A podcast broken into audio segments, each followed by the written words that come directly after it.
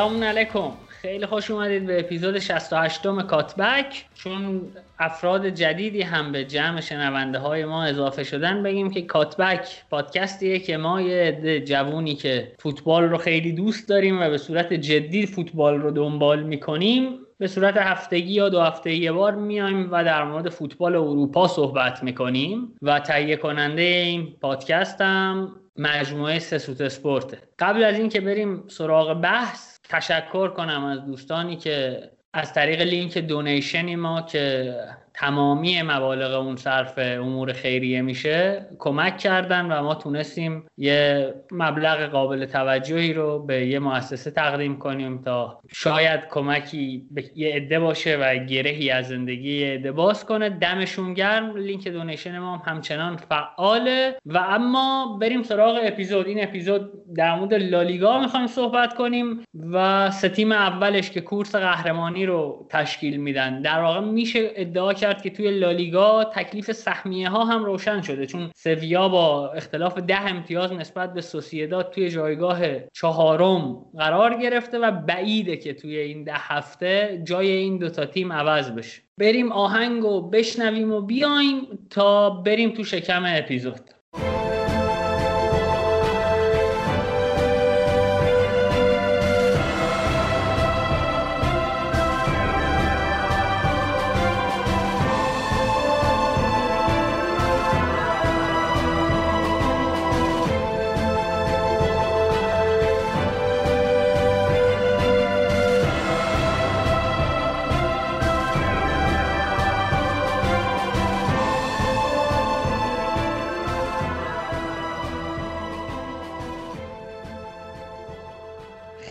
مخلصیم برگشتیم. ده هفته از لالیگا مونده و در حالی که بازی هلند و ترکیه سه دوه ما داریم اپیزود لالیگامون رو ضبط می‌کنیم. من علی رضا و سینای عزیز در خدمتتونیم و بریم بریم ببینیم توی این 28 هفته که منجر شده به صدرنشینی اتلتیکو با 66 امتیاز دوم بودن بارسلونا با 62 امتیاز و سوم بودن رئال مادرید با 60 امتیاز و ده هفته آینده قرار چه اتفاقایی بیفته چطور بوده بچه ها نظرشون چیه؟ علیرضا با خودت شروع می‌کنیم. فکر می‌کنم از رئال شروع کنیم بهتره چون مفصلتر در موردش حرف داریم.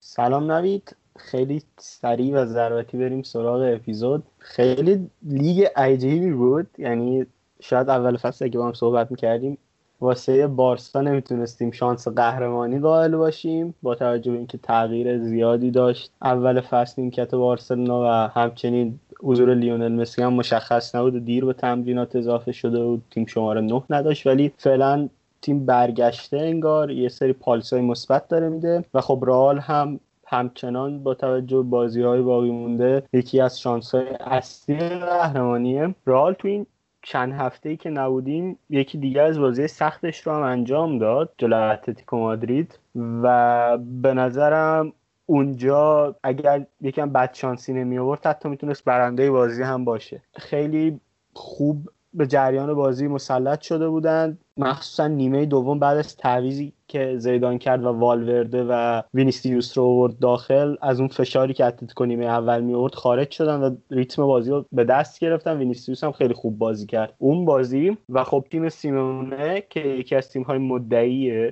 لالیگاس و در واقع با چهار اختلاف امتیاز نسبت به بارسلونا تیم اول لالیگا محسوب میشه و 6 امتیاز با رئال هم فاصله داره. توی نیمه دوم اون همگونی که داشت رو از دست داد تیمش دوباره بد پرس کرد. علی‌رغم اینکه فرصت های زیادی رو هم تونستن خلق کنن اما یه عملا از دقیقه 60 70 بریدن به نوعی و خیلی فضای زیادی رو به رئال می‌دادن. دو سه بار رئال تونست از zone 14 که خب چقدر بحث کردیم که zone مهمیه موقعیت بسازه گل رئال اصلا از اونجا شروع شد حرکت کاسمیرو و بنزما. و خب خیلی رئال اون بازی دقایق پایانیش تیم سر میدان بود و می‌تونست حداقل یعنی حداقل که نمی‌تونست برنده بازی بشه. ولی تو بازی بعد یکم رئال عملکردش نوسان داشت. مخصوصا بازی الچه که با حضور ایسکو والورده اگر اشتباه نکنم در خط آفک شروع شد. اشتباه که نمی‌کنم همین بود. و خب رفته رفته رئال ریتم خودش رو با تعویض ها در واقع پیدا کرد. مدریچ اومد داخل کروس اومد داخل و خب به موقعیت منجر شد. من همینجا صحبت ها یه استاپ میدم تا مهمون مهمون که نه در واقع صاحب اون سینا خلیلی بیاد و یکم در اون بازی صحبت کنه که چرا رئال از اون ریتمی که باید خارج شد. حالا اول در مورد بازی اتلتیکو علیرضا سری نکات گفت. من بارزترین چیزی که تو بازی دیدم یکم عملکرد ضعیف آسنسیو بود به عنوان بازیکن فیکس چون آسنسیو کلا بازیکنیه که تو دوره اولش هم تعویضی خیلی خوبی بود. یعنی همیشه ما آسنسیو رو به عنوان بازیکنی می‌بینیم که دقیقه 65 70 وارد زمین می‌شد. اضافه می‌شد به خط هافبک. حالا تو اون 4 لوزی معمولا پشت سر بنزما رونالدو بازی می‌کرد.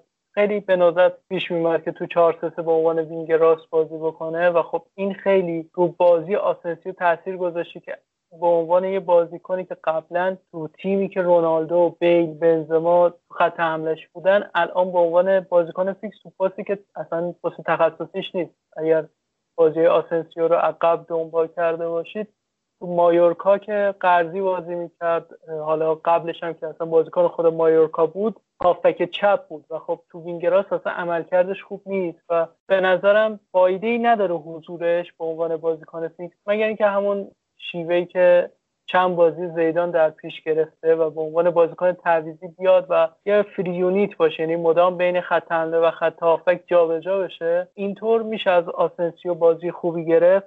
نبود راموس هم می‌خوام اشاره بکنم. به نظرم سرخی راموس بازیکنی که به درد این بازی ها می‌خوره. ما همه می‌دونیم سیمونه چجور مربی هست معمولا بازیکناش رو خیلی خوب تحریک می‌کنه که جلوی تیم‌های بزرگتر. یکم بازی رو شلوغ بکنن بازیکنهای تیم حریف رو تحریک بکنن به درگیری و خب سرخیو راموس خوب بلده این جوها رو مدیریت بکنه بازیکنها رو هدایت بکنه به سمتی که باید و خب تو بازی رفتم دیدیم وقتی تیم اول تموم شد بازیکنهای دو تیم درگیر شدن اما خب سرخیو راموس هم جواب بازیکنهای اتلتیکو رو می‌داد هم باعث شد بازیکن رئال کارت نگیرن. پس نبود راموس از نظر روانی تو این بازی می‌تونست خیلی به ما کمک بکنه که نبود و از نظر فنی هم که روی گلی که خوردیم کاملا مشخص اشتباهی که ناچو کرد تو توپگیری و اون تکل اشتباهی که زد کاملا مشخص بود که اگر سرخیو راموس بود قطعا همچین اشتباهی رخ نمی‌داد که گل بخوره. و حالا در مورد بازی الچه هم که علیرضا خیلی خوب صحبت کرد در مورد اینکه کوس و مودریچ وقتی اومدن ریتم بازی دست رئال افتاد. فقط تعجب من از این بود که زیدان چرا راموس رو به عنوان مدافع وسط تو سیستم سه دفاعه بازی داد. یعنی اون مدافع وسطی بود بین ستا و خب معمولا راموس به خاطر اینکه مدافع جلوزان تیم بوده تو دفاع خطی و خب معمولا بازیکنی بوده که تو بازی سازی از دفاع خیلی کمک می‌کنه. یه ذره ایده جالبی نبود تو بازی جلو الچه به بازی آتالانتا می‌رسیم که اون بازی اصلا شرایطش فرق می‌کرد. و خب به نظرم این ایده هم اشتباه بود که دیدی نیمه دوم راموس رو هم تعویض کرد و رودریگو رو بود جاش و دوره برگشتیم به اون چهار خب حالا در مورد بازی راللچه فقط این نقشی که راموس داده بود رو من تا یه حدی می‌تونم درک کنم با توجه به اینکه راموس دفاعیه که بازی با پاش خیلی خوب شده مخصوصا تو چند سال اخیر و کلا هم بازی با پای خوبی داره و به نوعی دفاع بازی سازه و خب اون نقش هم معمولا مرکز رو میشه به بازیکن هایی که بازی با پاشون بهتر یعنی پاس های بلند خوبی هم میدن و حالا پاس کلا زیاد رد و بدل میشه. حالا یه نکته ای هم در پرانتز بگم مثلا خود رونالد کومان که مربی بارسا بود اون نقش مرکزی رو داشت و خب بارسا تو زمانی که بازی می‌کرد خیلی رو های بلند کمان هم برنامه ریزی می‌کرد. من حس می‌کنم که اونقدر هم غیر نیست که راموس اونجا بازی کنه ولی مسئله که با توجه به مسئولیت والورده و کروس که همین چند روز اتفاق افتاد براتون حیاتی تره اینه که راموس نتونست کامل بازی کنه. برای بازی سلتاویگو بهش استراحت داد به زیدان و خب حالا شرایط آمادگیش یکم نامعلومه. گرچه به اردوی تیم ملی اسپانیا اضافه شده حالا اونجا میشه وضعیتش رو دقیق تر ارزیابی کرد. ولی یه سری نکات درباره مسئولیت های پشت سر همه بازیکن های رئال اتفاق افتاده. نکته ای چیزی داری سینا که بهمون بگی؟ چون اپیزود قبل هم صحبت کردیم خواستیم دقیق تر چون تو هوادار رئالی به هر حال. در مورد مسئولیت رئال که این فصل کنم هیچ تیمی به اندازه رئال دچار بازیکناش دچار مسئولیت نشده باشن. ما 47 مورد مسئولیت داشتیم این فصل که خب خیلی عجیب و غریب این آمار. من می‌خواستم حالا یه ذره تقصیرات رو از رو دوش بدنساز تیم یعنی گرگوری داپونت بردارم و بگم خب درسته بدنسازی ممکنه بازیکنها رو به یه سمتی ببره که تو بعضی از بازی ها بهشون فشار بیاد و مصوم بشن. اما اینکه شما تو یک فصل 47 مورد مصومیت داشته باشی و بازیکنهایی باشن که چند بار مصوم بشن در طول فصل یکم غیر عادیه و معمولا داشتیم بازیکنهایی که در طول فصل از یک ناحیه دو بار مصدوم شدن و خب این انگشت رو می‌بره سمت کادر پزشکی تیم که خب الان رئال مادرید با کلینیک پزشکی سانیتاس طرف قرار داده و خب خواستم یه توضیح بدم راجع به این کلینیک پزشکی و کاری که انجام میدن. خب کلینیک پزشکی سانیتاس که الان با رئال مادرید همکاری می‌کنه خودش اصلا یک مرکز درمانی خیلی بزرگی که سال 1954 تأسیس شده و خب از 1989 بخشی از شرکت بوپا شده که خب اون هم یک گروه بین المللی بیمه درمانی و بهداشتیه. که بیش از 33 میلیون مشتری داره و خب تو کشورهای مثل استرالیا، اسپانیا، انگلستان، شیلی، لهستان، امریکا و برزیل هم کار می‌کنه. حالا اگر بخوایم تخصصتر در مورد سانیتا صحبت بکنیم اینه که 10600 تا کارمند داره و خب 40 هزار تا متخصص در تیم پزشکی خودش و 1200 تا مرکز پزشکی، 4 بیمارستان و 20 مرکز تخصصی پزشکی فعلا تا 2021 ثبت کرده از خودش و خب عمل کردشون از اونجایی شروع میشه که رومن کالدرون با اینها قرارداد امضا می‌کنه تو زمان ریاست خودش و اینها میشن. مسئول کارهای پزشکی و امور مسئولیت بازیکنها رئال مادرید. و اولین موردی که تیم سانیتاس باش به مشکل می‌خوره آسیب دیدگی فنیستروی هست. فنیستروی مچ پاش مصوم میشه. خب یکی از فصلی که برای رئال مادرید بازی می‌کنه. و خب اعتمادش جلب نشده به کلینیک پزشکی سانیتاس و خب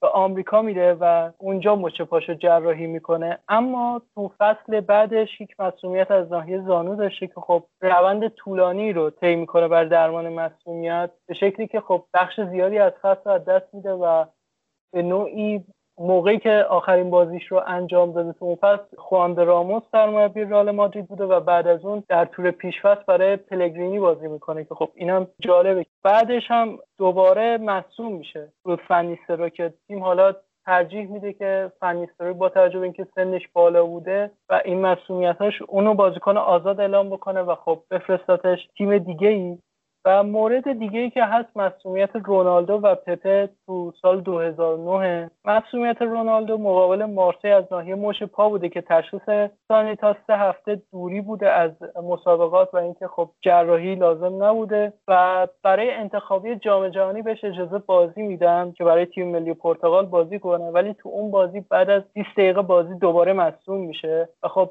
این عدم اعتماد تو کریستیان رونالدو هم شکل می‌گیره و پیش یک متخصص هلندی میره و اونجا برای کار مداواش روی مچ پاش اقدام می‌کنه و حالا مورد دیگه هم که گفتم پپه بوده که پپه هم تو فصل پلگرین بازی های کمی رو داشته. و خب مسئولیت ها مدام کلافش کرده بوده و خب اون هم به پرتغال میره و به سانیتاس اعتماد نمی‌کنه و حتی زودتر از موعد هم برمیگرده. تا پیش هایی که پزشکا می‌کردن و تو جام جهانی 2010 هم بازی می‌کنه برای پرتغال. و دو موردی که حالا خیلی کمتر بهش پرداخته شده ولی خب موردهایی بودن که نشون میده سانیتاس درمان مسئولیت بازیکنها زیاد قوی عمل نکرده. یکیش مسئولیت هیگواین بوده که خب هیگواین یه مسئولیتی رو تو فصل 2010 2011 تجربه می‌کنه که حالا دو هفته بهش استراحت میده تیم سانیتاس و زیاد به درمانش اهمیتی نمیدن. تا این جایی این مسئولیت هیگواین رو اذیت می‌کنه که دچار فتق میشه. و خب باز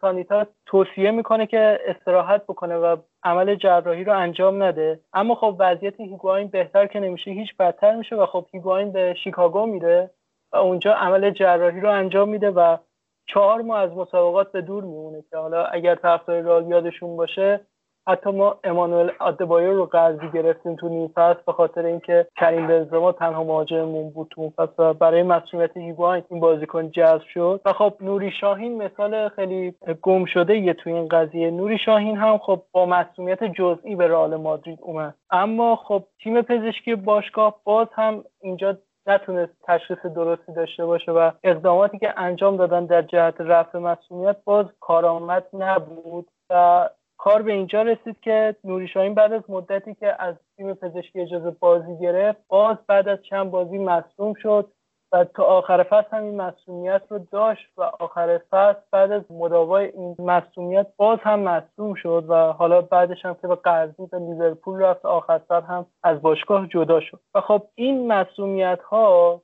نشون میده که تیم بدنسازی که الان فعالیت می‌کنه زیاد نمی‌تونه مقصر باشه. چرا که ما تو این دهه هشت مربی بدنساز داشتیم با احتساب همین آقای داپونت که خب این هشت تیم بدنسازی با بازیکنهای مختلفی کار کردن با کادر فنی های مختلفی کار کردن و الان از سال 2010 تا الان ما دو تا بازیکن بیشتر تو رئال مادرید نداریم که راموس و مارسلو هستن که این دو تا بازیکن به نوزاد مصدوم میشن. پس می‌تونیم بگیم ایراد از بازیکن ها نیست و ایراد از بدنسازهای قبلی و بدنساز فعلی هم نیست. یعنی ایراد چیزیه که از 2010 بوده تا الان و خب بهش بی‌توجهی شده یعنی کلینیک پزشکی باشگاه. و حالا من یه ایده ای هم دارم که می‌ذارم نظرات شما رو در این مورد بدونم و بعدا مطرحش می‌کنم. ممنون سینا دمت گرم بابت اطلاعات دقیق و جالبت و من نمی‌دونستم شوکه شدم از این حجم از ندانم کاری. اما سینا من می‌خوام یه نکته ای رو بگم. اینکه این 47 موردی که تو مثلا گفتی توی این فصل پیش اومده نزدیک به چهل مورد از این مصدومیت ها مصدومیت های ازولانی بوده.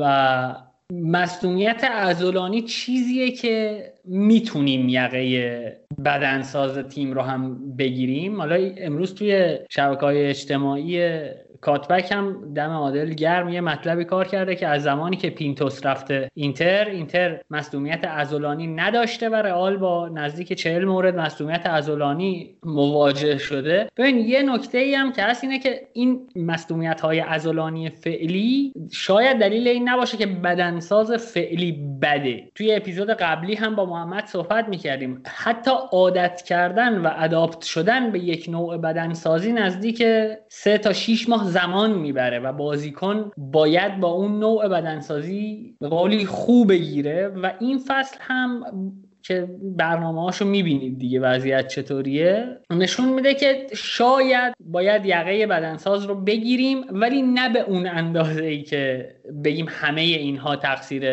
بدنسازه. روند به ما نشون میده. یعنی اگر این روند در آینده بهبود پیدا نکرد شاید باید اون قسمت رو هم دوباره رالی ها مورد بازبینی قرار بدن. علی رضا جان در خدمتی.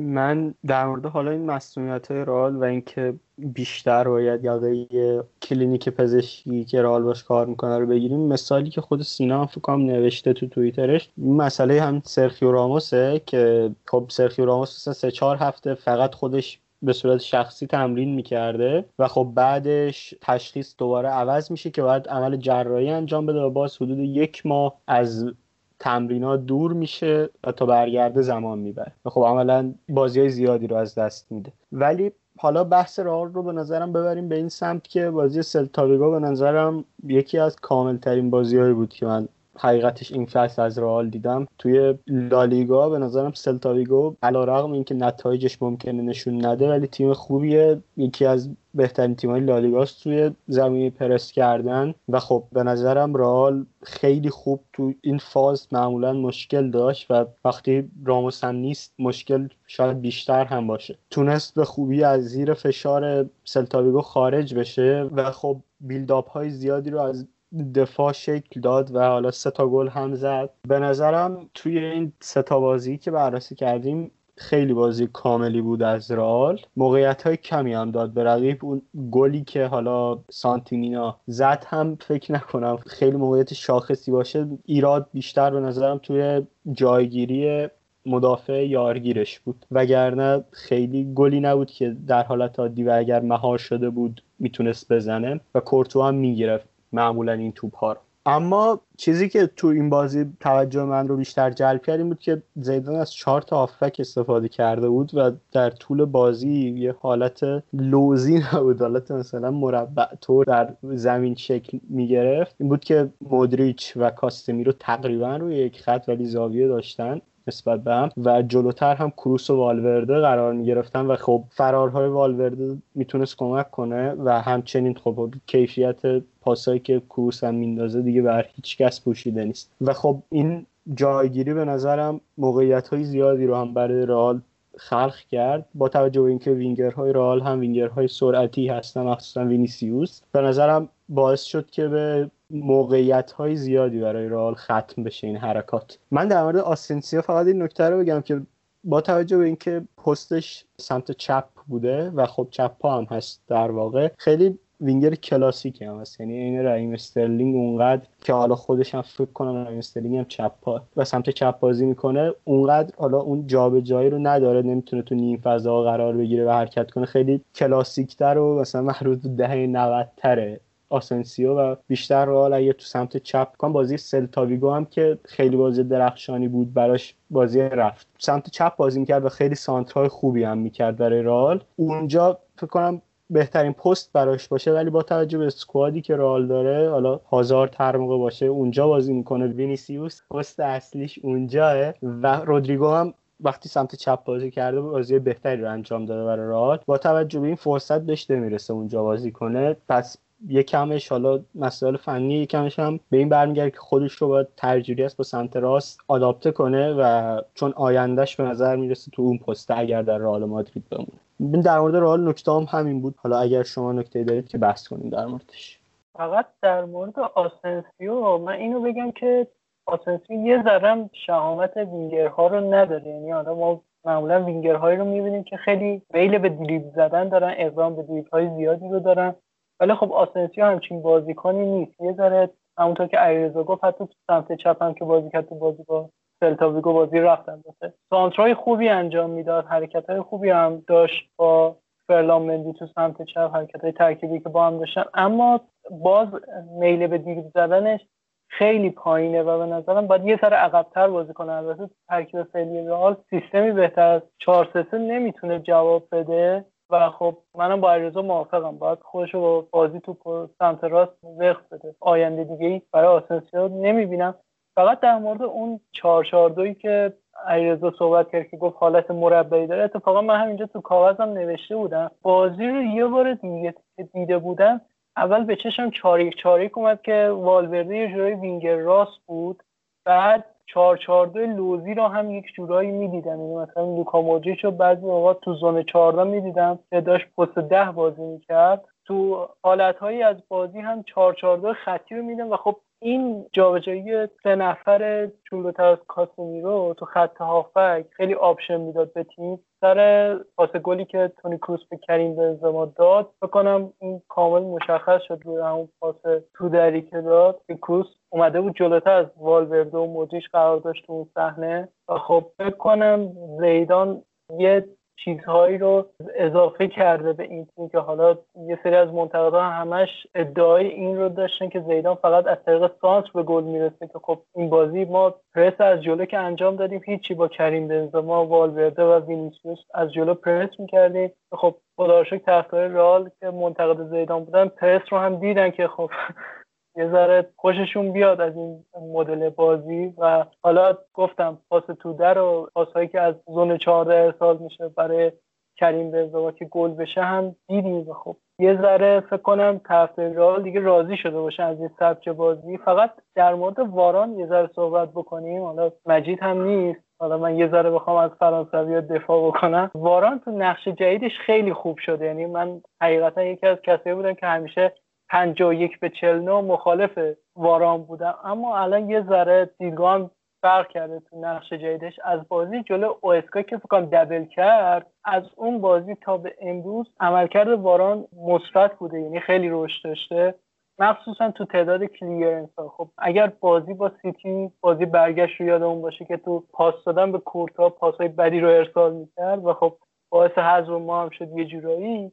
فهمیدیم که واران بازیکنی نیست که تحت هر شرایطی پاس درست بده و اون مدافع بازی سازه نیست مثل راموس. و لازم بعضی جاها هم خب clearance داشته باشه توپا رو بزنه تو اوت و خب تیم یه سازماندهی پیدا بکنه برای ادامه بازی. و خب این تعداد clearance های واران تو چهار تا بازی آخر الان جلو من هست. تو بازی با اتلتیکو سه تا بوده تو بازی با الچه سه تا تو بازی جلوی آتالانتا هشت تا تو بازی جلوی سلتاویگو هم نه تا. به نظرم قابل توجهه و خب این بازی ها هم عملکرد واران مثبت بوده یعنی جز یکی از بهترین بازیکن های تیم بوده. لازم دونستم که هر چقدر که بهش انتقاد میشه یه جا ازش تعریف بشه.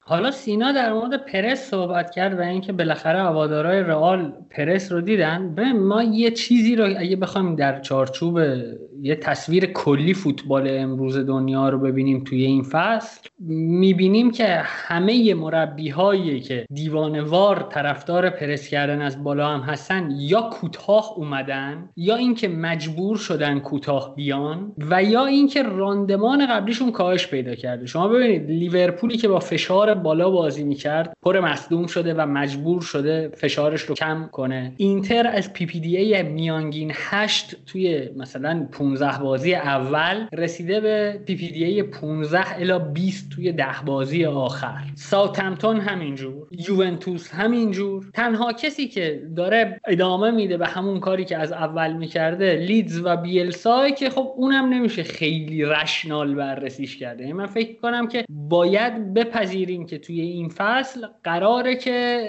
یک کم از اون چیزی که مربی ها بهش باور دارن کوتاه بیان و حداقل چجوری بگم انرژیشون رو بیشتر ذخیره کنن و من به نظرم پرس نکردن رئال توی این فصل خیلی نمی‌تونه نکته منفی برای این تیم باشه. برای که شما وقتی میاید نگاه می‌کنی می‌بینید که رئال توی مثلا یک سوم تهاجمی و یک سوم میانه زمین اصلا تیم موفقی نیست توی توپگیری در لالیگا. شاید فکر می‌کنم توی مثلا یک سوم تهاجمی خودش زیر ده با یعنی رتبهش مثلا 11 12 باشه و توی میانه میدان هم همین. ولی توی یک سوم دفاعی خودش به شدت توپگیری می‌کنه و از نظر آمار پاس های پروگرسیو و حمله توپ های پروگرسیو هم رئال جز دو تیم بالای جدوله. و خب این نشون میده که داره می‌خونه اون چیزی که زیدان می‌خواد. می‌خواد طولی و سریع بازی کنه و توپگیری رو گذاشته توی زمین خودش انجام بده و زمانی که نهش با شیش حریف هم ارز وای میسن توی زمین و با بازی طولی می‌تونه اون کاری که دلش می‌خواد رو بکنه. من فکر نمی‌کنم این انتقاده انتقاد منطقی باشه به بازی رئال. خب حالا من فقط بیشتر در حالت تایید بگم اینکه اصلا رئال بد پرس می‌کنه این فصل. تعداد مصدوم ها رو که بحث کردیم اون رو بذاریم کنار. مثلا دیگه بازی اینتر رو من خسته شدم از بس مثال زدم. چون نوید شاهدش بوده که رئال وقتی مجبور بوده تا کجا پرس کرده. و عدد پرس رئال هم یعنی اون PPDA هم که رئال پرس می‌کنه اصلا عدد کمی نیست. نزدیک به ده نه خورده ایه و خب این عدد خوبیه به نظرم. و تو خیلی از بازی هم خوب پرس کرده را به نظرم خیلی انتقاد به جای نیست. ولی حالا مثلا نکته ای که تو گفتی نه توپ رو خوب جلو می‌برن. به نظرم با توجه به اینکه هر موقع فده والورده بوده فده والورده یا هافبکی که خیلی خوب توپ رو می‌بره جلو از باکس خودی تا باکس حریف میره جلو و سرعت بالایی داره. خیلی تو این زمینه بهشون کمک می‌کنه. مدریچ و کروس هم که دیگه سر آمدن در این مسائل. با هم پاساشون همین که توپ رو می‌برن جلو. به نظرم رئال بد نتیجه نگرفته و حالا من این خبری که دیدم و اگر هوادار رئال بودم خوشحال می شدم که نیستم خدا رو شکر. البته این بود که زیدان احتمالا میمونه تا فصل بعد یعنی تا پایان فصل بعد. فکر کنم خبر خوبی رئال پروژش رو فعلا نمی‌تونه با کس بهتری جز زیدان آغاز کنه و به نظرم مربی بسازتری هم از زیدان پیدا نمی‌کنه. منم در مورد همین پس همین نظر رو دارم چون اصلا مدریچ و کروس هم بازیکن هایی نیستن که بخوام پرس بکنن. یعنی حالا اقدام به پرس های کروس رو اگر دقت کرده باشید معمولا تعداد موفقیتاش زیاد نیست و اونهایی هم که موفق بودن اونطور که نوید اشاره کرد تو یک سوم دفاعی خودمون بوده و کلا ابزار می‌خواد پرس کردن. یعنی حالا قطعا اگر طرفدار لیگ برتر انگلیس باشید می‌دید که حالا ساوثهمپتون لیز اینا ابزارش رو دارن و انجام میدن. اما خب رئال مادرید با مودریچ و کروس هیچ وقت نمی‌تونه این کار انجام بده. مگر اینکه فد والورده مثلا در کنار یک فردی مثل کاماوینگا دو تا بازیکنی باشن که رو دست کاسیمی رو بازی می‌کنن. شاید اون شکل بشه پرس رو انجام داد. همونطور که هواداری رئال بعضیشون دلشون می‌خواد. من که خب زیاد طرفدار این مدل بازی نیستم. خب قصد از گفتن این حرف همین بود که چون یه سری از طرفدارها می‌بینن تیم های دیگه دارن پرس می‌کنن به اصطلاح میگن مرغ همسایه قازه و براشون همین اتفاق افتاده. احساس می‌کنن حالا اگر رال اون کار رو انجام نده از قافله عقب میفته و بیشتر منظورم این بود. و حالا من حرف فقط سینا رو تایید کنم. اینکه اگر لیدز و ساوثهمپتون سه تا بازی نبرن هم کسی کاری به کار مربیشون نداره. ولی تو رئال باید ببری. حالا به هر شیوهی که می‌تونی زیدان هم خوب برده حقیقتش.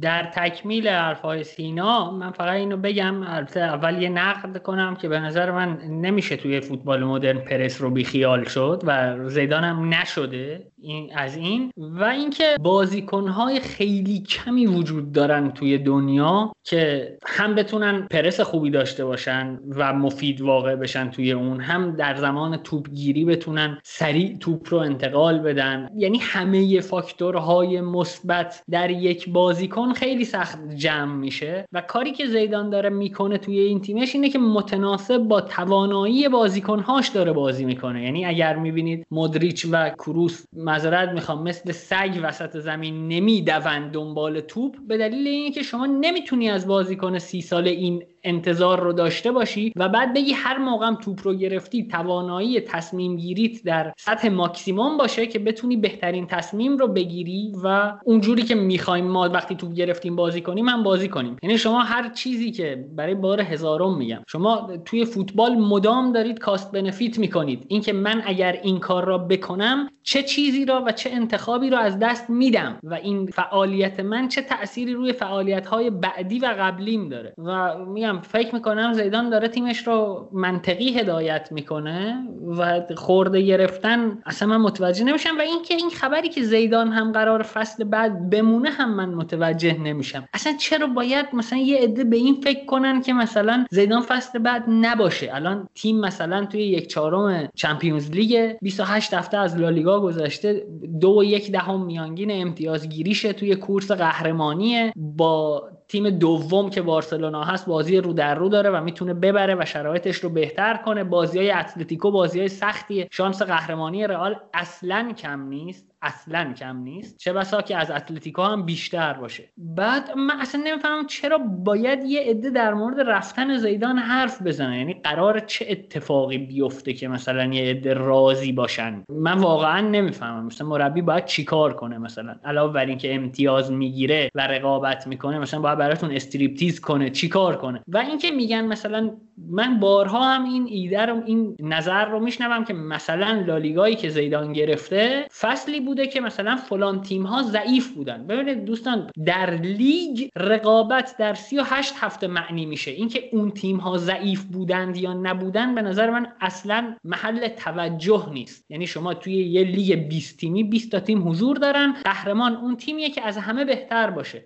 و از همه بهتر بوده زیدان تو اون فصلایی که لالیگا گرفته. و الانم که جز سه تیمه. میگم من واقعا نمی‌فهمم اینو. با توجه به اینکه بچه هم نکته ای ندارن فکر می‌کنم بریم سراغ تیم دوم جدول بارسلونا. البته یه نکته قبل اینکه بریم سراغ بارسلونا من بگم رئال از نظر بازی های باقی مونده من فکر می‌کنم بهتر وضعیت براش. چون از ده بازی که باقی مونده 6 تا بازیش رو توی زمین خودش انجام میده و از این نظر بهترین وضعیت رو داره. و اینکه یک کم خیلی کم بازیهاش با تیم هاییه که میشه گفت رئال ساده تر می‌تونه اونا رو ببره. و من فکر کنم شانس قهرمانیش اصلا کم نیست. بریم سراغ بارسلونا. با علی رضا شروع می‌کنم با یه سوال. آقا این آقای آلمیرون الچه گفته بود بارسلونا وقتی بدون مسی بازی می‌کنه تیم تره یا مور استراکچرد تره. با خودت هم که صحبت کردم گفتی که سمپلی که برای نبود مسی وجود داره سمپل کوچیکیه و نمیشه بررسیش کرد. درسته که این حرفت کاملا درسته. فکر می‌کنم مسی کلا 540 دقیقه توی این فصل نبوده و بارسلونا بدون مسی بازی کرده. اما توی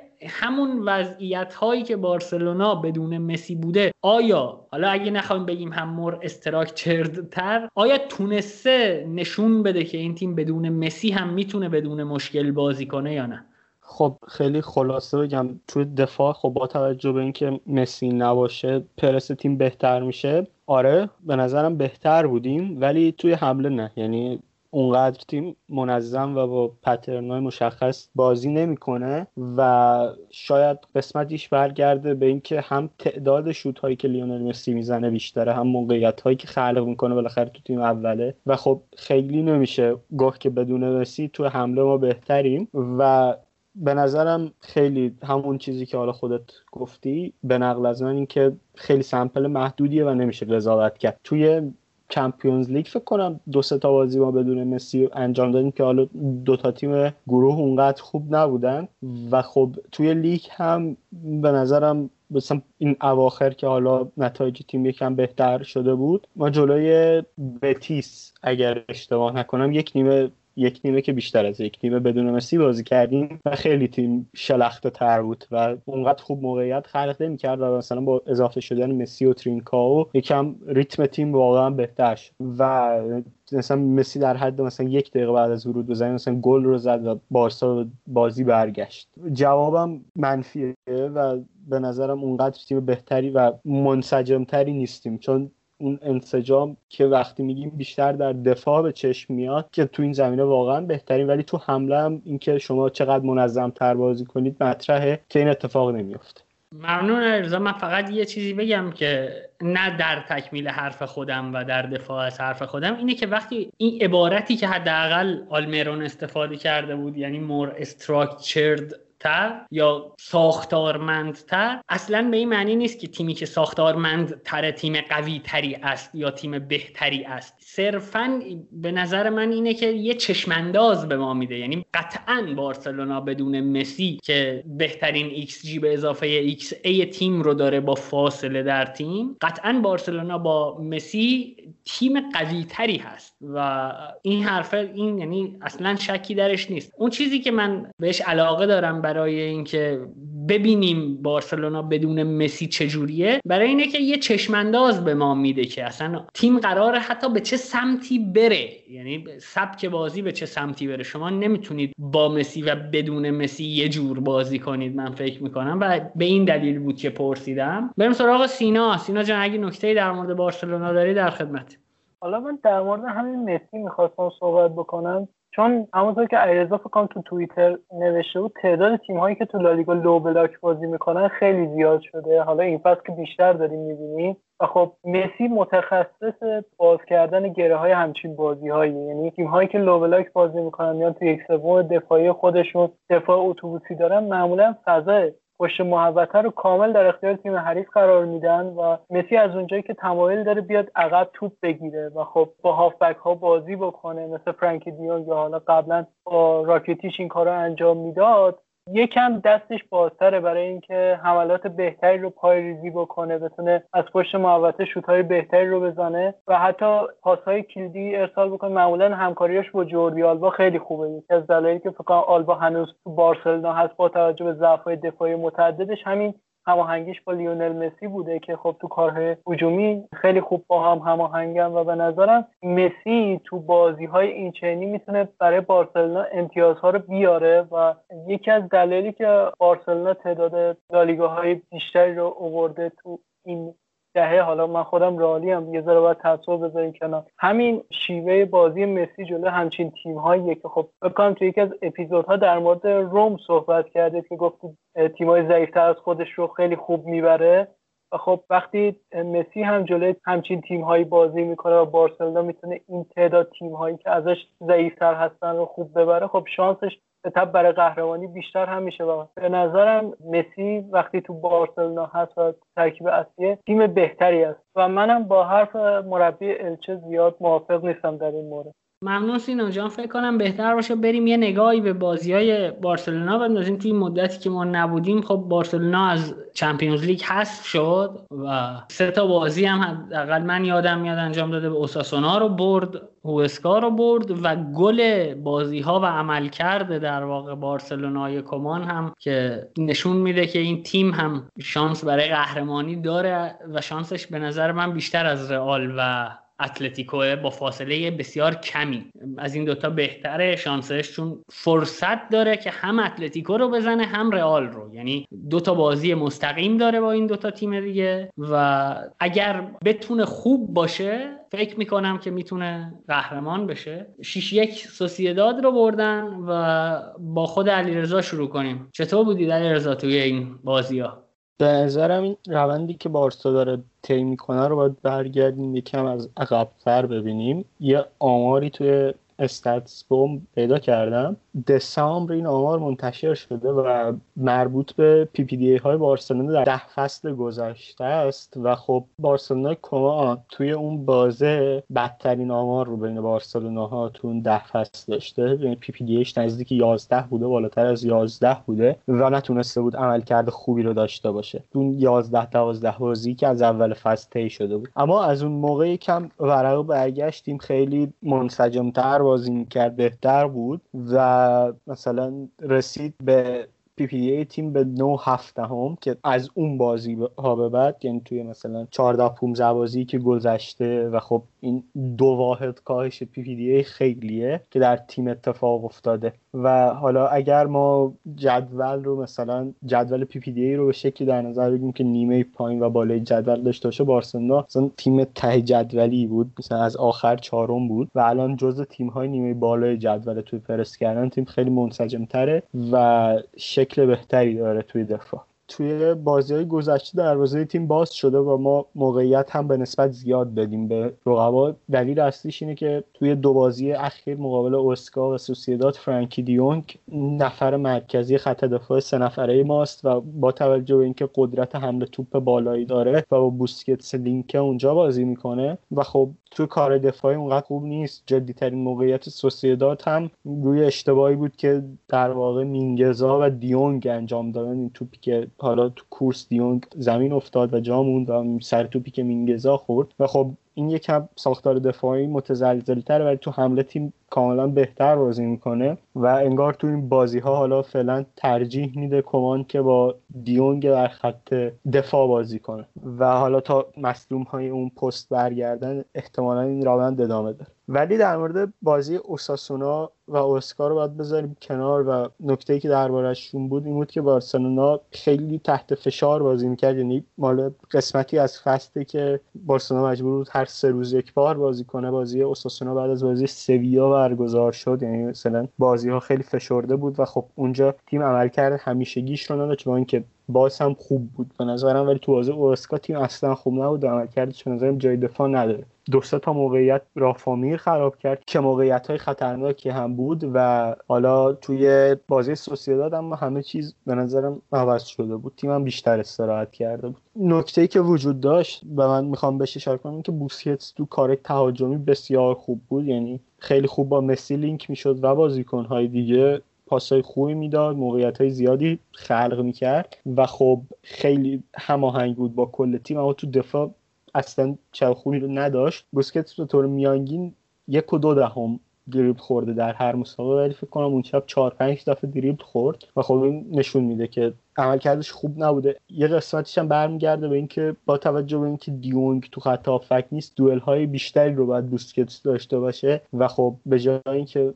اون دوئل ها تقسیم بر سه بشه تقسیم بر دو میشه و خب کار پدری و بوسکت سخته. من یه نکته دیگه که دارم اینه که تو دفاع این چیوهی که ما بازی می‌کنیم به این شکل که مهاجم های حریف مقابل مدافع ما بازی می‌کنیم یعنی ما من مارک می‌کنیم بازیکن ها رو. و خب این موقعیت سه در مقابل سه خطرناکه. یعنی اگر مثلا اویارزابال یه وینگری بود که بیشتر رونده بود و حالا نقشی که مربی سوسیداد بهش داده بود این نبود که به عقب اضافه بشه و از اونجا موقعیت بسازه می‌تونست خیلی خطرناک تر باشه برای بارسلونا. ولی در کل این شکل پرس به این شکل بود که برای بارسلونا که دمبله میومد در مرکز قرار می‌گرفت و مسی و گریزمان پشتش بودن و حالا بسته به جایی که توپ هست یا وینگ بک ها یا هافبک دفاعی های رقیب و cover shadow می‌کردند و خب نمیذاشتن پاس بهشون برسه و خیلی ریتم تیم بهتر شده بود. حالا شکلی هم که سوسیداد بازی می‌کرد مشابه بارسلونا بود یعنی اونا 3 4 3 بودن. اما با این تفاوت که زوبی مندی که حالا خود عین دیونگ هم هافبکه اونجا بازی می‌کرد اون موقع build-up یه خط میومد جلوتر و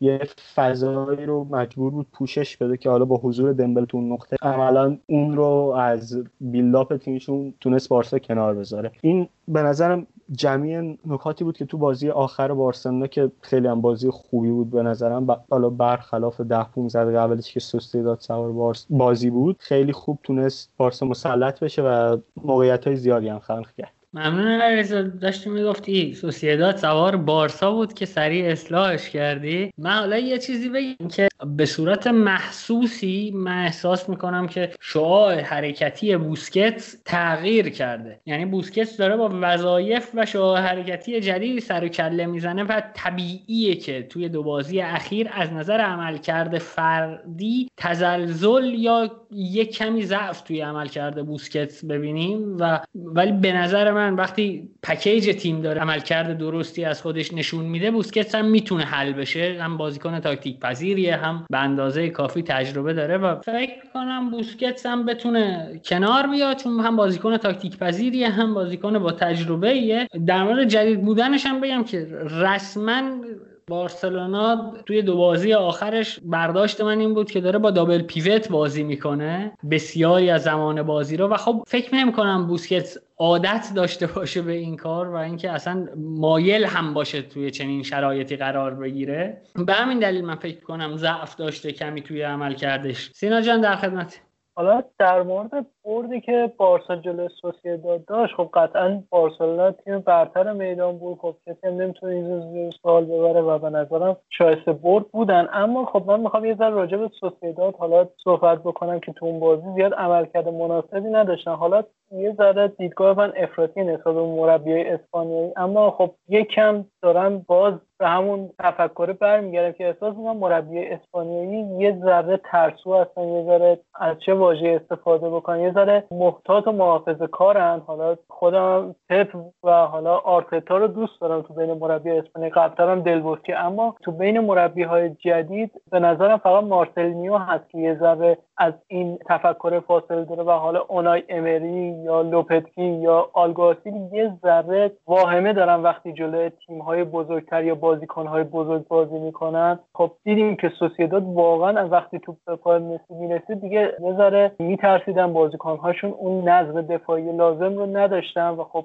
خیلی موقعیت های خوبی فراهم می‌شد برای حرکت کردن حالا دمبله مسی سرجینیو دست دست که دبل کرد. خب به نظرم یه ذره باید رو این هم مانور بدیم که مربی هایی که تو اسپانیا فعالیت می‌کنن و خب معمولا هم میگن مربی هایی هستن که آینده دارن یه ذره در موردشون اغراق میشه و اونها در سطحشون همین ویارئال سویا سوسیداد هست و اگر پاشون به تیم های بزرگتری باز بشه مثل آرسنال نتیجهشون همون نتیجه اونای امریه و من فکر نمی‌کنم آینده روشنی برای همچین مربیایی در انتظار باشه.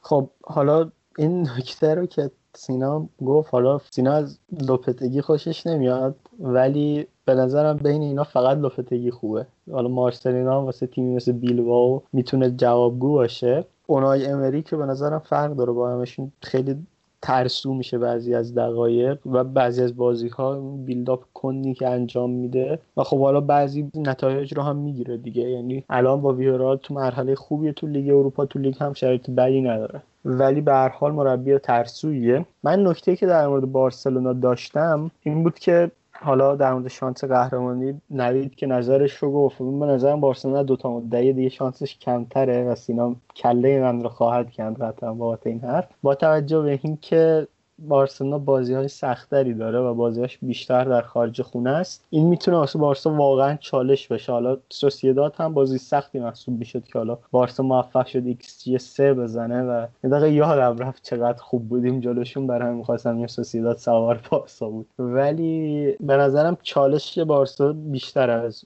بقیه اون دو تیم برای قهرمانی. و خب حالا نظرم هم بگم برخلاف همه یعنی همه میگن شانس بارسا بیشتر این خیلی نظر نامحبوبیه به قول توییتری ها ولی همین دیگه به نظرم شانس بارسلونا کمتر از بقیه است. یه نکته فقط من در مورد بازی بگم اینکه توی بازی فاصله اولین خط تا آخرین خط بارسلونا تو خیلی از دقایق بسیار کم بود. یعنی خط دفاع و حمله که واقعا نوکش دمبله بود. مثلا حدود سی متر بود یکی از آنالیزورهایی که روی بارسلونا فعالیت می‌کنه و عرض زمین رو هم بارسلونا کامل با وجود دست و جوردی آلبا پوشش داده بود. یعنی مثلا یه عرض 50 متری رو که خب تو حمله خیلی به تیم کمک می‌کنه این مسائل. همین دیگه آقا ما در مورد بارسلونا نکته دیگه ای ندارم من با علیرضا مخالفم. من اگه بخوام شانس قهرمانی تیم ها رو به ترتیب بگم اول بارسلونا می‌دونم بعد رئال و بعد اتلتیکو. و به نظرم بین tem این تیم ها بازی اتلتیکو از همه سختره با سویا بتیس و بیلبائو بازی داره. علاوه بر اینکه با بارسلونا هم بازی مستقیم داره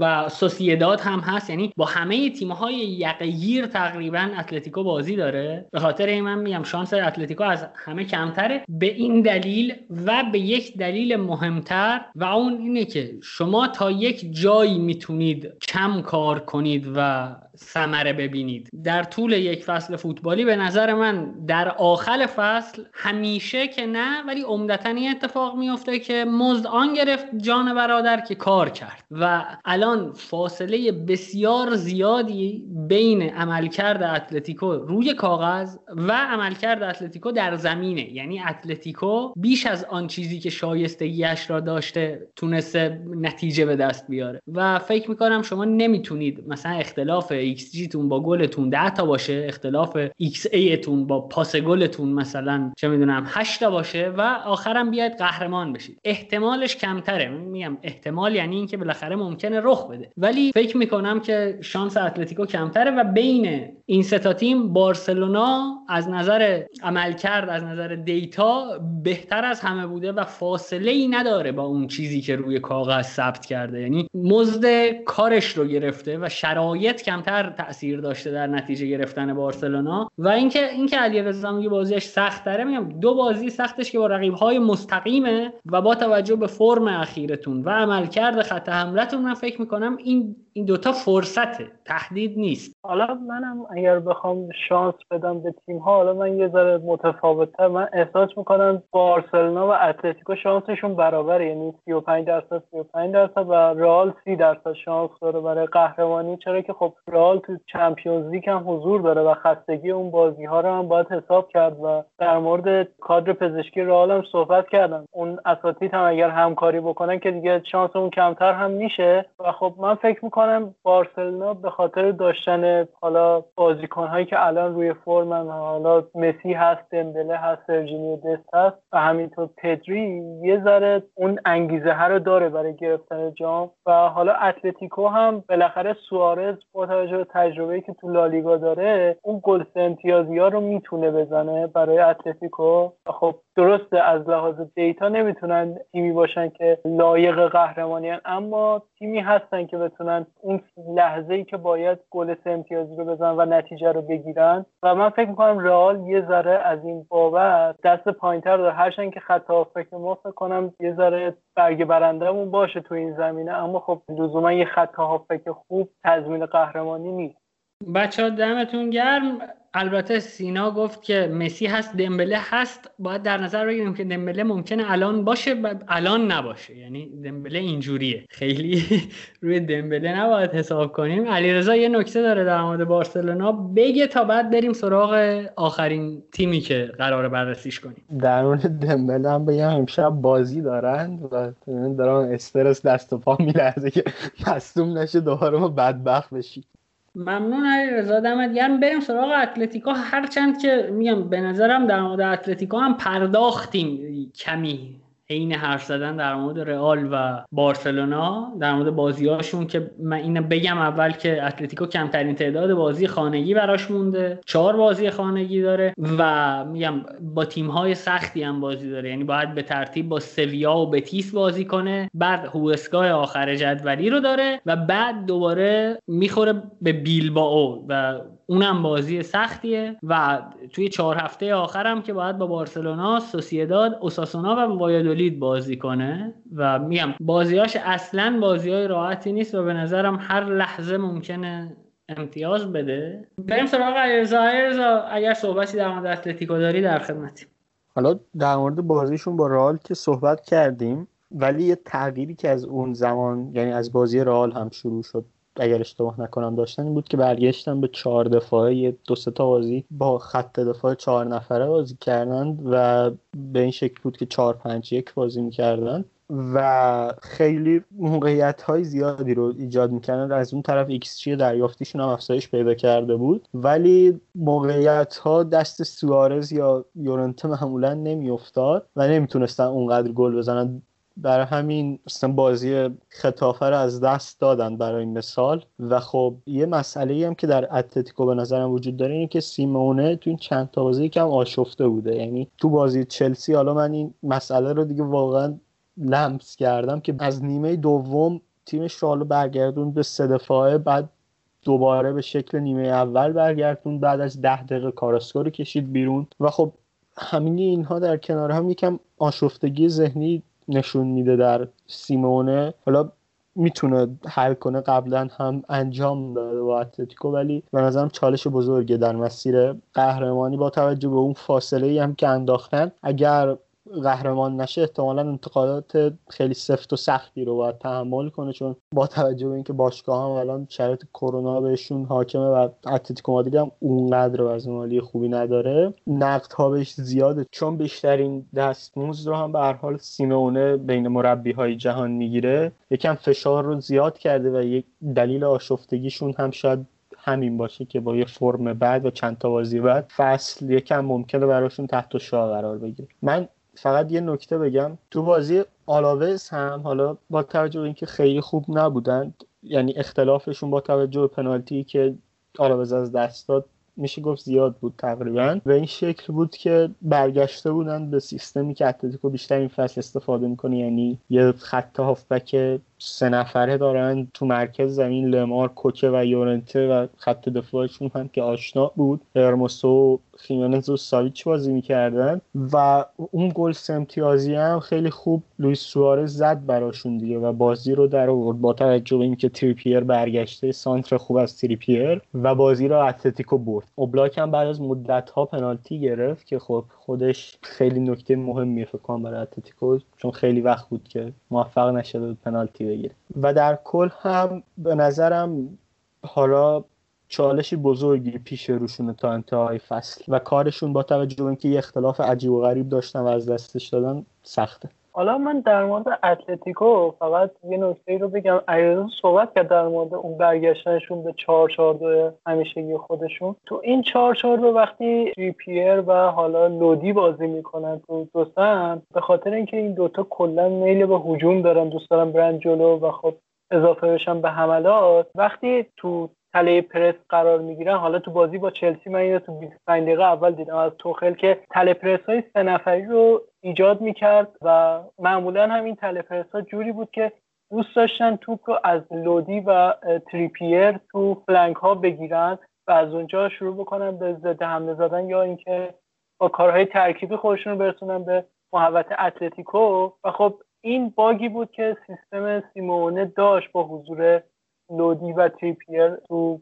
خط دفاع چهار نفره و برگشتن به همون سیستم سه دفاعی که این فصل بازی می‌کردن به نظر منطقی‌ترین کار بود. چون ممکن بود تیم های دیگه هم تو لالیگا بتونن این تلپرس سه نفره رو اجرا بکنن و بک های اتلتیکو رو اذیت بکنن. و در مورد حالا اینکه اتلتیکو یه ذره دوباره حالا شرایطش بهتر شده اینو بگم که فکر کنم سوارز کلا مهاجمی که تو لالیگا خیلی بهتره. یعنی حالا آمار گلای زدش تو خونه حریف تو سیل خیلی بد بوده و حالا آمار گل‌های زدش تو سیل هم تو یکی دو فصل اخیر افت کرده بوده و به نظرم سوارز بازیکنی شده که الان متخصص باز کردن گره های بازی های سخت و دفاعی تو لالیگا شده و گل هایی که می‌زنه معمولا گل های حساسی جلوی تیم هایی که توان دفاعی بالایی دارن و معمولا کم موقعیت میدن و موقعیت هم که میدن موقعیت راحتی نیست برای گل کردن و مهاجمی مثل سوارز فرصت طلبه و شم گلزنی بالایی داره می‌تونه ازش استفاده بکنه. ممنون سینا من فقط در مورد صحبت عرضه که میگه سیمونه گرونترین مربی دنیا هست بگم واقعا به نظر من خوششانس هم هست. یعنی فکر کنم با توجه به دستمزدی که می‌گیره فشار آنچنانی رسانه ای هم روش نیست. یعنی شاید به خاطر اتلتیکو بودنشه و اینکه میگم من رسانه های اسپانیایی رو خیلی جدی دنبال نمی‌کنم. ولی یکی مثل مورینیو یا مثلا کنته ای که شاید یک سوم سیمونه هم دستمزد نگیرن خشتکشون رو رسانه ها می‌کشن کلشون بعد از مثلا دو تا از دست دادن فرصت این چنینی یعنی اتلتیکو این توی این فصل به جای رسید که اختلاف امتیازش دو رقمی هم شد و از دست دادن همچین وضعیتی اگر هر مربی دیگه ای جو سیمونه بود یا جای سیمونه بود فکر کنم میکشتنش و اینکه شما گرونترین مربی دنیا هم باشی و اون وضعیت رو برسونی به جایی که اینطوری احساس خطر کنی به نظر من خودش نشان دهنده ضعفه. حالا میگم من باز نمی‌دونم توی رسانه های اسپانیایی چطوری با سیمونه برخورد کردن. نه حالا خیلی هم بهش سخت نگرفتن. اون قضیه مورینیو و کنته واسه من یکم منطقی تر هست چون که حالا کنته باید مدعی سریا کنه و اون قطب رو خارج کنه. تک قطبی که وجود داره رو خارج کنه. یکم نقد بهش به نظرم که نه اینکه به سیمئونه نقد نشه منصفانه است به اینکه به کنته یا حالا مورینیو با توجه به اینکه توی لیگیه که بالاخره بیشترین توجه رسانه ای رو داره یکم منطقی تره ولی به سیمئونه هم خیلی سخت می‌گیرند این مسئله وجود داره واقعا. حالا تا یه جای منطقیه که تو ده سال در یک تیم باشی این اتفاقات بیفته. ولی یه جای دیگه هم هست اینه که شما اختیار امور دستت کامل هر کیو بخوای میفروشی هر کیو بخوای میاری. و خب این یکم به نظرم باید سفت‌تر گرفته بشه. اونقدر بهش سفت نمی‌گیره. که شاید هم قسمتش طبیعی باشه چون که حالا چهار تا روزنامه اصلی که حالا ما بیشتر دنبال می‌کنیم و حالا رسانه‌های دیگه تمرکزشون اون دوتا تیمه آخه میگم اینکه اختیار هم داره من فکر می‌کنم بدتر می‌کنه قضیه رو چون شما یه نگاه به یارگیری اتلتیکو هم اگه بکنیم به نظر من اگر نتونیم بگیم اشتباه بوده می‌تونیم بگیم چندان مناسب نبوده. حالا منهای سوارز که داره کار براشون در میاره. یه سری از استعدادها داره توی اتلتیکو هدر میره. مثلا من واقعا نمی‌دونم آوردن یکی مثل ژائو فلیکس وقتی شما قرار در طول بازی تیمت کلا 20 دقیقه توپو در دست داشته باشه چرا مثلا باید یه بازیکنی که باید صاحب توپ باشه مثل ژائو فلیکس باید تو تیم تو باشه؟ حتی لمار. لماری که ما قبل اومدنش به اتلتیکو می‌دیدیم این نبود. یعنی لمار موناکو بازیکن پا به توپی بود بازیکنی بود که بیشتر صاحب توپ بود توی زمین. یعنی من فکر می‌کنم به دلیل اختیار داشتن باید بیشتر هم نقد بشه. مثلا کنته توی سری آ هر ترکی رو بخواد نمی‌تونه اضافه کنه. ولی رسما اتلتیکو هر کسی رو که سیمونه می‌خواسته براش گرفته و فکر کنم یارگیریشون هم یارگیری درستی نبوده. اگر صحبتی دارید بچه ها در خدمتیم به عنوان نکته های آخر. سینا جان در خدمت. در مورد این نقد هایی که به سیمونه نمیشه من تنها موردی که یادمه که باید نقد می‌شد نقد نشد همون فصل 2017 2018 بود که تو مرحله گروهی چمپیونز لیگ حذف شدن. گروهی که حالا چلسی و روم هم حضور داشتن و خب عجیب بود. فکر کنم با تیم حالا اون یکی تیم رو این خاطر هم تیم خیلی ضعیفتری بود نسبت به این سه تیم. با اون تیم حتی مساوی کردن تو چمپیونز لیگ. که به نظرم والا نتیجه جالبی نیست برای سیمونه. برای تیمی که حالا دو بار هم به فینال سیر رفته و قبل از اون. و خب وقتی اونجا به سیمونه نقد نمیشه طبیعتا موقعی هم که اختلاف دو رقمی رو کاهش میده اختلافی که الان داریم می‌بینیم خب طبیعتا اینجا هم نقد نمیشه و به نظرم یه ذره تغییرات لازمه برای سیمونه. نه تغییراتی که حالا تیمش رو عوض کنه تغییراتی که تو خودش ایجاد بکنه و یه مقدار از رو اون تفکری که داره کوتاه بیاد و چیزهای جدیدتری رو امتحان بکنه. منم حالا در نکات آخر حرفی که زدم در راستای حرفات بود که حالا باید بیشتر هم نقد بشه ولی حقیقتش من و فکر کنم سینا هم همین نظر رو داشته باشه که مثلا شاید پنج بار یا شیش بار مثلا جلدی از آس و مارکا که حالا روزنامه مادریدیان یادمون نیاد که به چیزی جز مثلا رئال یا مثلا بازی های رئال یا حالا مثلا یه شخصیت بزرگ ورزشی اسپانیا چون بالاخره تو رشته دیگه اسپانیا این کار است و مدال آوره به نوعی. و قهرمان زیاد داره. پرداخته نشه و خب اتلتیکو یکم این در دید نبودنش به نفعشون شده. ممنون بچه ها دمتون گرم. دم شما هم گرم که شنیدید. من نکات آخر هم خدمتتون بگم. پادکست ما رو می‌تونید از همه اپلیکیشن های پادگیر هم از گوگل پادکست اپل پادکست و کست باکس و غیره بشنوید. همزمان توی کانال تلگرام هم آپلود میشه. آدرس ما هم توی همه شبکه های اجتماعی Cutback underline ir هست. C U T B A C K underline IR. و امیدوارم که راضی باشید از پکیج محتوایی که تیم ما داره خدمتتون ارائه میده. کانال یوتیوب ما رو هم دنبال کنید. اونجا هم داره اتفاقای خوبی میفته. عرض کردم قسمت قبل هم برنامه به نام مختصر و مفید داره edit میشه و از فکر کنم بعد از تعطیلات عید به صورت منظم به صورت هفتگی بارگذاری میشه. و اینکه کلا دمتون گرم که ما رو همراهی می‌کنید. اگر نقطه نظری دارید برای ما کامنت بذارید چه توی تلگرام چه توی اینستاگرام چه توییتر و Castbox. ما همه کامنت ها رو می‌خونیم و سعی می‌کنیم همونجا جواب بدیم. باز هم یه توضیحی که فرهاد تاکید کرده من خدمتتون ارز کنم اینکه تمامی مبلغی که از طریق لینک دونیشن جمع میشه صرف امور خیریه میشه و من می‌تونم خدمتتون ارز کنم که تک تک بچه هایی که توی تیم کاتبک صحبت می‌کنن نه از دونیشن که از هیچ طریق دیگه ای نفع مالی نمی‌برن و کلا این پادکست و مجموعه کاتبک قرار نیست هدفش درآمدزایی باشه و ما یه عده آدم بیکاریم که برای خودمون کار درست کردیم و دوست داریم در مورد فوتبال حرف بزنیم. دمتون گرم. دو نکته همیشگی اگر فکر می‌کنید کاتبک محتوای مفیدی داره به دوستانتون معرفیش کنید و بیرحمانه نقدمون کنید تا بیرحمانه پاسخ بشنوید و هر جفتمون یاد بگیریم توی یه دیالوگ بیتعارف. مواظب خودتون باشید قدر تعطیلاتتون هم بدونید. خدا نگهدار.